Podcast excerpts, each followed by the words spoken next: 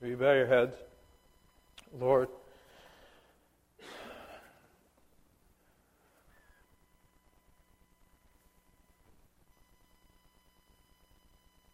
this story that you bring us into, Lord, is, is so much more vast, so, so much more wide and deep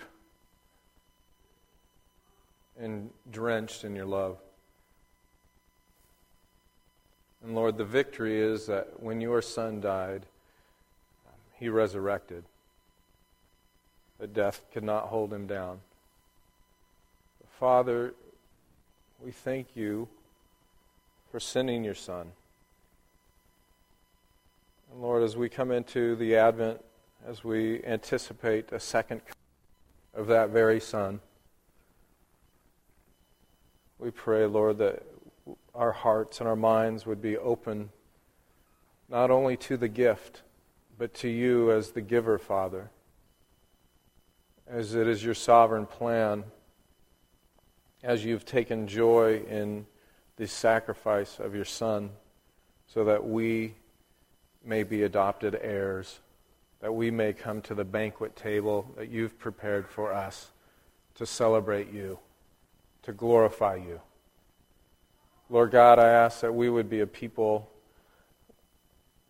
that would listen, that would have ears to hear, that could obey truth, that would respond not because of our own works, but because of your grace, we would respond in obedience, in a righteousness and a salvation that you've robed us in. Let us be a people that walk among our families and our neighbors and in our city, Lord, in a humility, not considering ourselves more than we ought to, but that we have been benefactors of a great giver, the giver of eternal life. Lord, your scriptures today, we ask that, that you speak to us far beyond a film and far beyond this moment.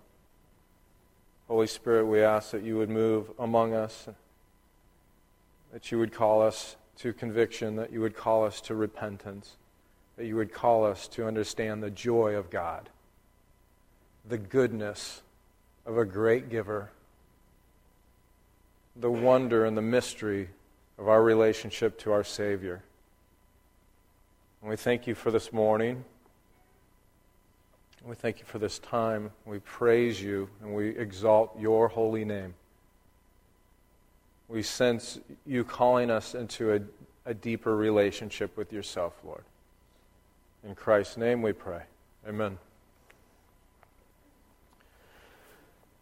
This morning, uh, I'd like to start just by asking you to think about what it is to be called into the Advent, to be called into this anticipation of the Son, this time that um, we call Christmas. I want you to think about what is Christmas? Is Christmas a date? Is it a specific date in December? Is Christmas a stagnant, fixed moment in time? What is the story that God's bringing us into? If we were whole story from cover to cover, if we were to read the Holy Scriptures, what is the one thing that God would want us to know?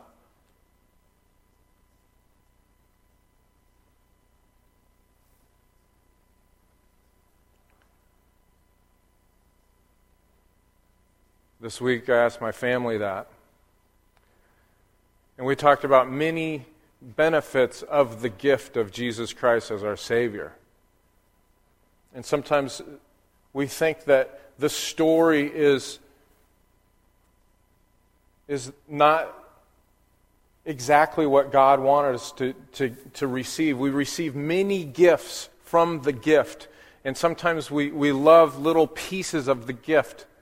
And, and we get pulled away from the gift that reveals what? If you're to read cover to cover, you will see that God the Father had a plan. In this, in this film, that man did not have a plan to sacrifice his son. In this story, our good God, the giver, had it in his plan to sacrifice his son on purpose and took great pleasure when you hear that bridge going ratcheting down and you think of the sacrifice that the Son is about to make, you need to know that a sovereign God, a good God, the greatest of all givers, sent his Son. As you hear the cross going up, maybe there's this sound of the, the wood creaking of that scandalous day on the, the, the, the skull, Golgotha, on the, the mountain called Skull.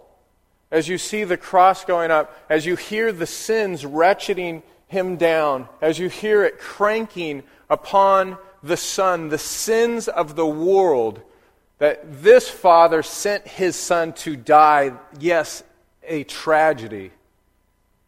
Yes, a profound death. But why did he send him? I think many times we think he sent him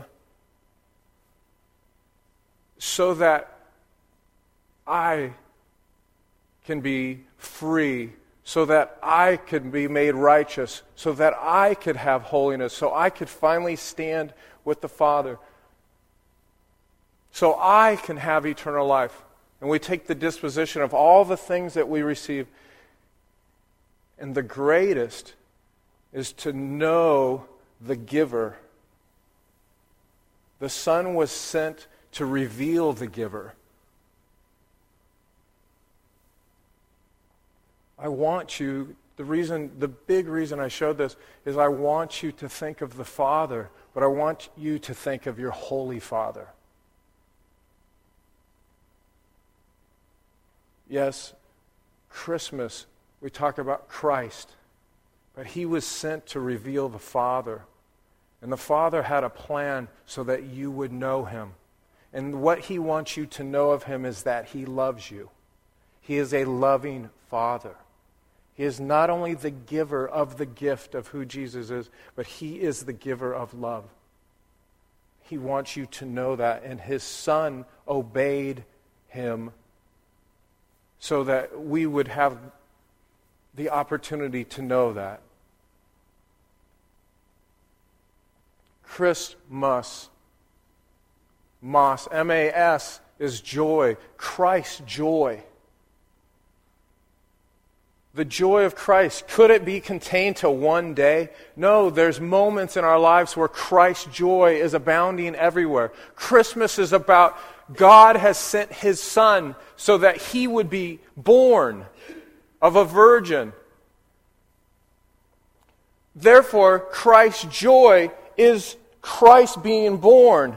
Therefore, Christmas must be happening all of the time because Christ is being born among us all of the time, all over the world. And so when, when Christ is born, then the light comes on, then the light of the world is magnified. The, when Christ is received by those he is choosing and calling and beckoning and wooing to himself, when Christ is born in one, that is Christmas. That is the joy of Christ. It cannot be contained to one day. It can't be contained to a tradition. It can't be contained by man. When one receives Christ, the light of the world goes on all over the place. Can you see the planet right now? As people are receiving Christ, as they're understanding the joy of Christ.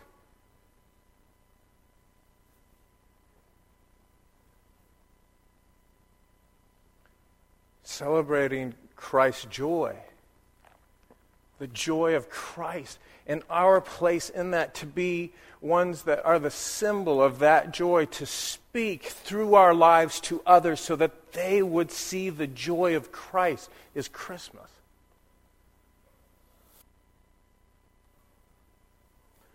Our place in God's plan is not only to receive the gift from the giver, but to be gift givers to show and demonstrate people the joy of Christ.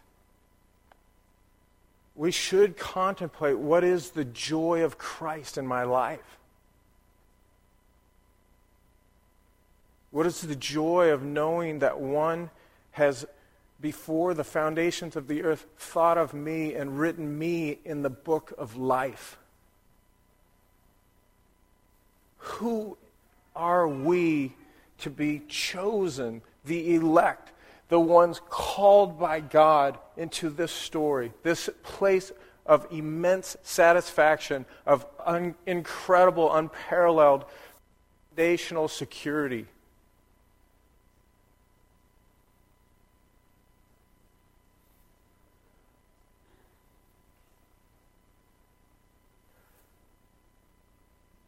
The giver. Did he give because he needed something? No. In the assessment of our existence as sinners, as depraved, he did not send his son so that he would gain something. He is not incomplete without us. It's rather the other. We are incomplete without him. He is sovereign. He is not codependent. He is independent. He is not playing games here. He has a beautiful plan for us to receive.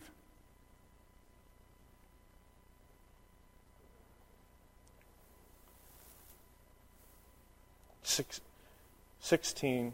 For God so loved the world that he gave his only Son, that whoever believes in him shall not perish. That means be separate from him in hell, but have eternal life, fresh life all of the time, never ending. See, the giver, the Father gave the Son. The gift, the Son gave his life. Look at John 14, 1, if you'll turn there with me.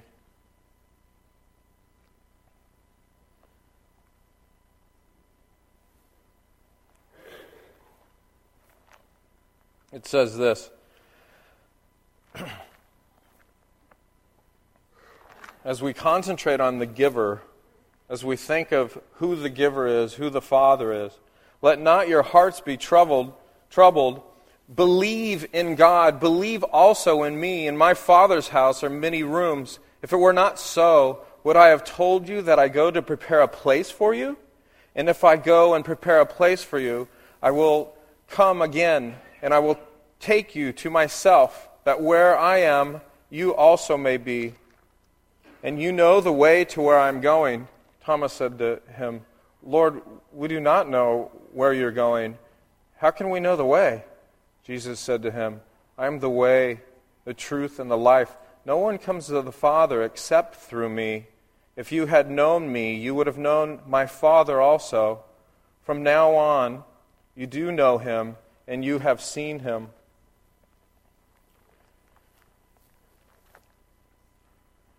You'll, you're going to all through all through December, all during this time of Advent, of gift giving, as we see gift givers. And, and when you receive a gift, it tells you a lot about who gave you the gift, doesn't it? If you get uh, the cologne set again, maybe the gift doesn't realize that they keep giving you that every year. Or there's always a suspicious regifting if they've received too many uh, Christmas cookies and you receive stale Christmas cookies. The things that you receive are a reflection of the giver.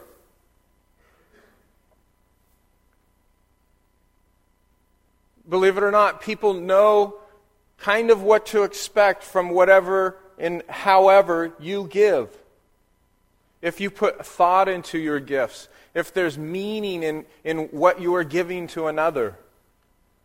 This scripture here in John 14 says, If you know the Son, you know the Father. If you know this gift, you know the giver. I and the Father one. Can you hear that? Okay.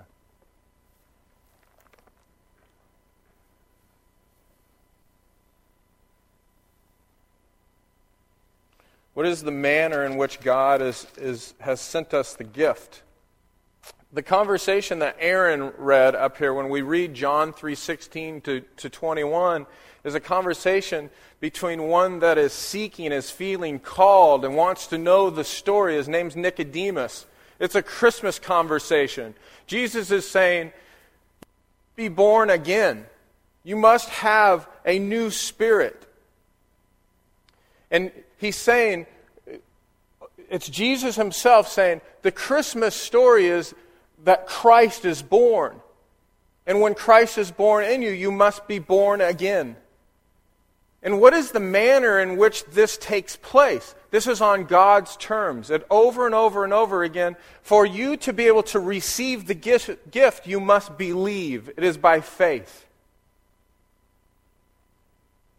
And today you must ask yourself do I believe? Do I believe that Christ is being reborn in me as I'm, as I'm uh, becoming less and he is becoming more? Is this the process in which I'm in? Or have I received the gift and I think it's super swell that I have eternal life? But we, this scripture says some of us don't get to the point where we say, I've received the gift. I understand the joy of having Christ in me. So filled by that joy that I am now wanting to be an expression of following Jesus to others. In fact, he, he says this in his story. He says, Whoever believes in him, he says, I'm sorry, 17, for God did not send the Son into the world to condemn the world, but in order that the world might be saved through him. Whoever believes in him is not condemned, but whoever does not believe is condemned already, because he has not believed in the name of the only Son of God. And this is the judgment.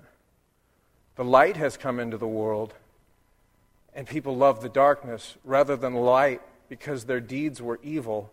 For everyone who does wicked things hates the light and does not come to the light, lest his deeds should be exposed. We, that means we want to persist in our own ways.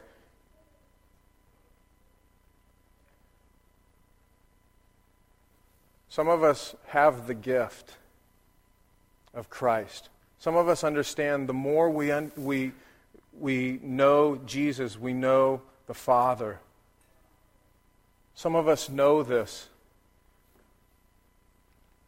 But there are some of us that, that want the light of the world, but want to live in darkness. He says the light exposes. See, you know what light does? When, when the light is turned on, it exposes. It has its own evidence that it is on. So when light comes in, it, it exposes these things, but it says some men love the darkness. And so they turn away from the light as to not be exposed. Do we love the light that, of the gift that we've received from God? Or do we want to persist in our own ways? In the darkness, we persist in our own ways. You know if you're living in the light or the dark if you're persisting in your own way? Are, is there a way that we are living that is persistently of us, of our carnality, of our sin? Or are we being drawn to the light? Do we find joy in what the truth is?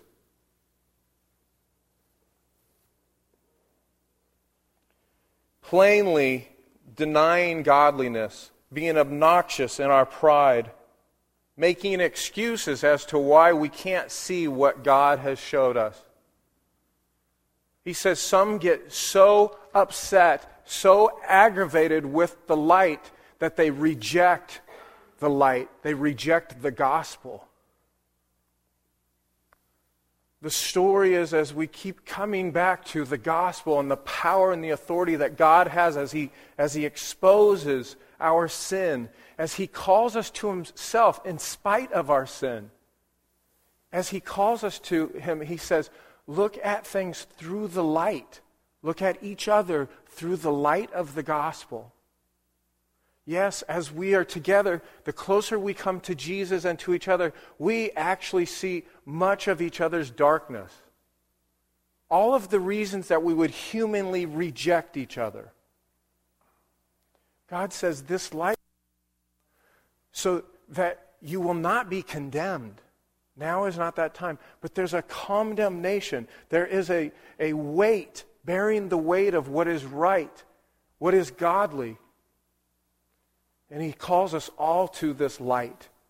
But we have to remember that when God calls us to the truth, it is to sanctify us, it is to, it is to cleanse us, it is not to hurt us. This plan is of the giver, the Father. He has sent His Son to reveal His ways and His goodness. He came not to condemn. So when we come close to the light, it is not our condemnation that should be first of our mind, but He came to save us. Over and over again. Christ's joy, Christmas happening over and over again, being reborn in new ways, in new areas of our life. Because of the love of God. He loves us and He's calling us into His fold. But it says this that the exposure of that like light shows the lack of godliness, the lack of godly work. And so we, we, we flee at that point and we become afraid. I want you to look at John 14 27. Just a little farther than we were. We did John 1 1 through 11. In fact, I'll back up a little bit even. This is the latter part of John 14. It says, These things I've spoken to you while I'm still with you. This is Jesus. But the Helper, the Holy Spirit, whom the Father will send in my name, he will teach you all things and bring you to remembrance all that I have said to you. Peace I leave with you, my peace I give to you. Not as the world gives, do I give to you. Let not your hearts be troubled, neither let them be afraid. When the light turns on, many people get afraid. They're exposed. Their, their lack of godliness and their lack of righteousness and, the, and their love for the dark and the evil and the wicked, that our sins get exposed, and so many become afraid.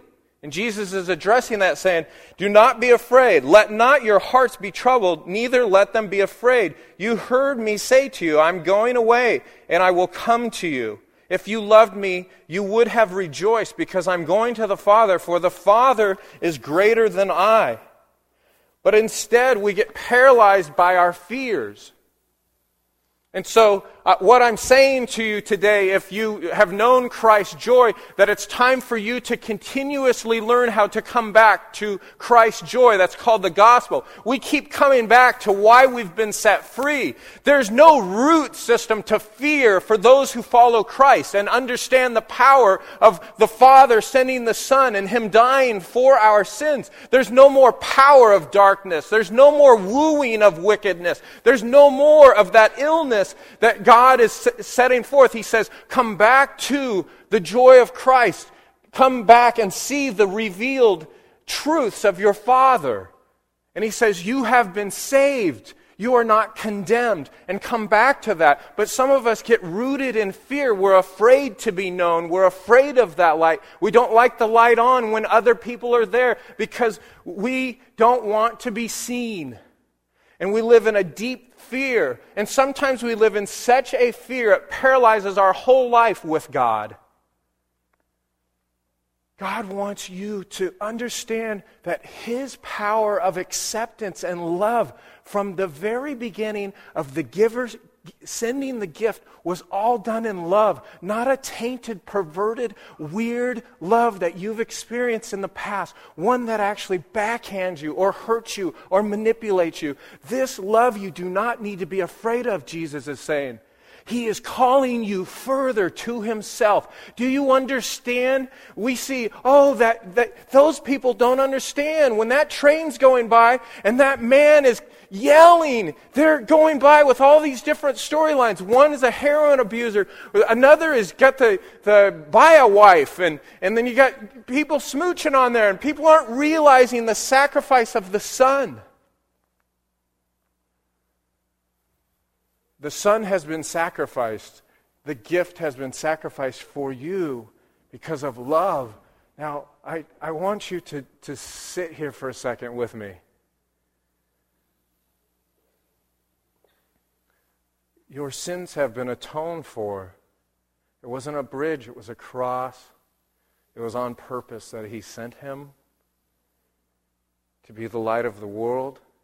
And some are so mad and so in fear and so unwilling to believe and place faith that they reject and they are riddled by the things that are binding them. But you are so loved by the giver that he wants you to, to drink that in, to take that in, to understand and allow that to go to the bottom of your soul, to understand that God has sent his Son.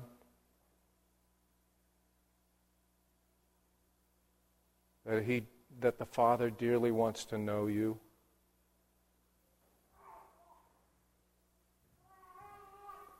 That there should be contrition in our hearts, there should be humility when we see to what measure the Father has sent the Son we see the manner in which God is reaching out to us. It is in love. When we see his kindness and his gentleness coming and, and calling us to himself.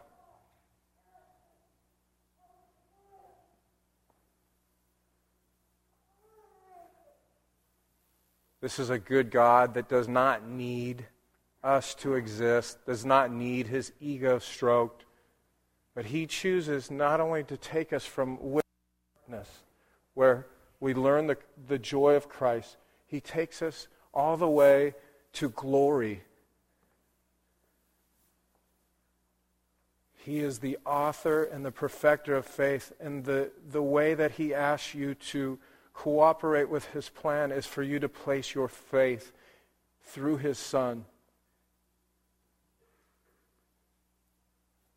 continuously. When you can't pay your bills, when you're about relationships, when you're insecure and you think just one more thing will make you feel better, or just one more bite, or nobody knows I had 13 cookies, or the things you're peeking at on the computer. or the people that you're flirting with, all of the ways that fear holds us in darkness, God has set us free. His light is exposing our wickedness. And this gift of love should cause us, and this goodness should cause us to repent. We are in conflict with the giver. We do not appreciate his gift. We do not trust, therefore, we do not live by faith. He's calling us to place our faith in His Son. The gift of God gave His life so that you may know the giver of love. Jesus came knowingly on mission and died on purpose to save you so that you may know the goodness of the giver, the Father so that we would be adopted sons from enemies, Romans says, to those who inherit, those who become part of the family. I want you to look at verse 21, and then we'll close this out. I'd like the musicians to come up on stage. Verse 21 says, But whoever does what is true comes to the light, so that it may be clearly seen that his deeds have been carried out in God. See, there's a radiance to this mystery.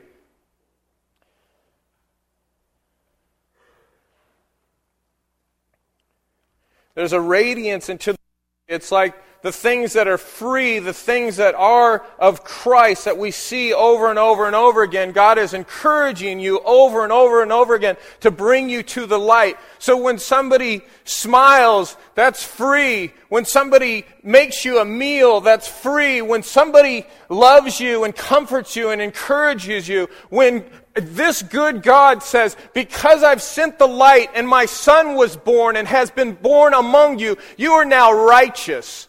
You can now stand before me, not on your own accord. This isn't about you being self righteous before God. This is being made righteous through the standing you have in Jesus Christ. This is the confidence that leaves fear behind, that, that brings a courage to live in this light, to say, I understand the light exposes my sin. It exposes all ways that I have carnally and aggressively and rebelliously rejected some of your ways, Lord, but yet you keep calling me back. And you call me back over and over again. And every single week, we talk about the cross of Jesus Christ.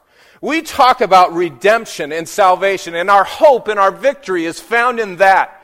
This is why we come here every week. We don't come here because last week was dance week and this week was film week. We come here because of the Word of God, and the Word of God is true. And His Son was sent because that shows us the truth of the Father and His plan. And He is redeeming us together at once. Let us be the redeemed community. Let us be the ones that learned this great gift. And as we reflect this month,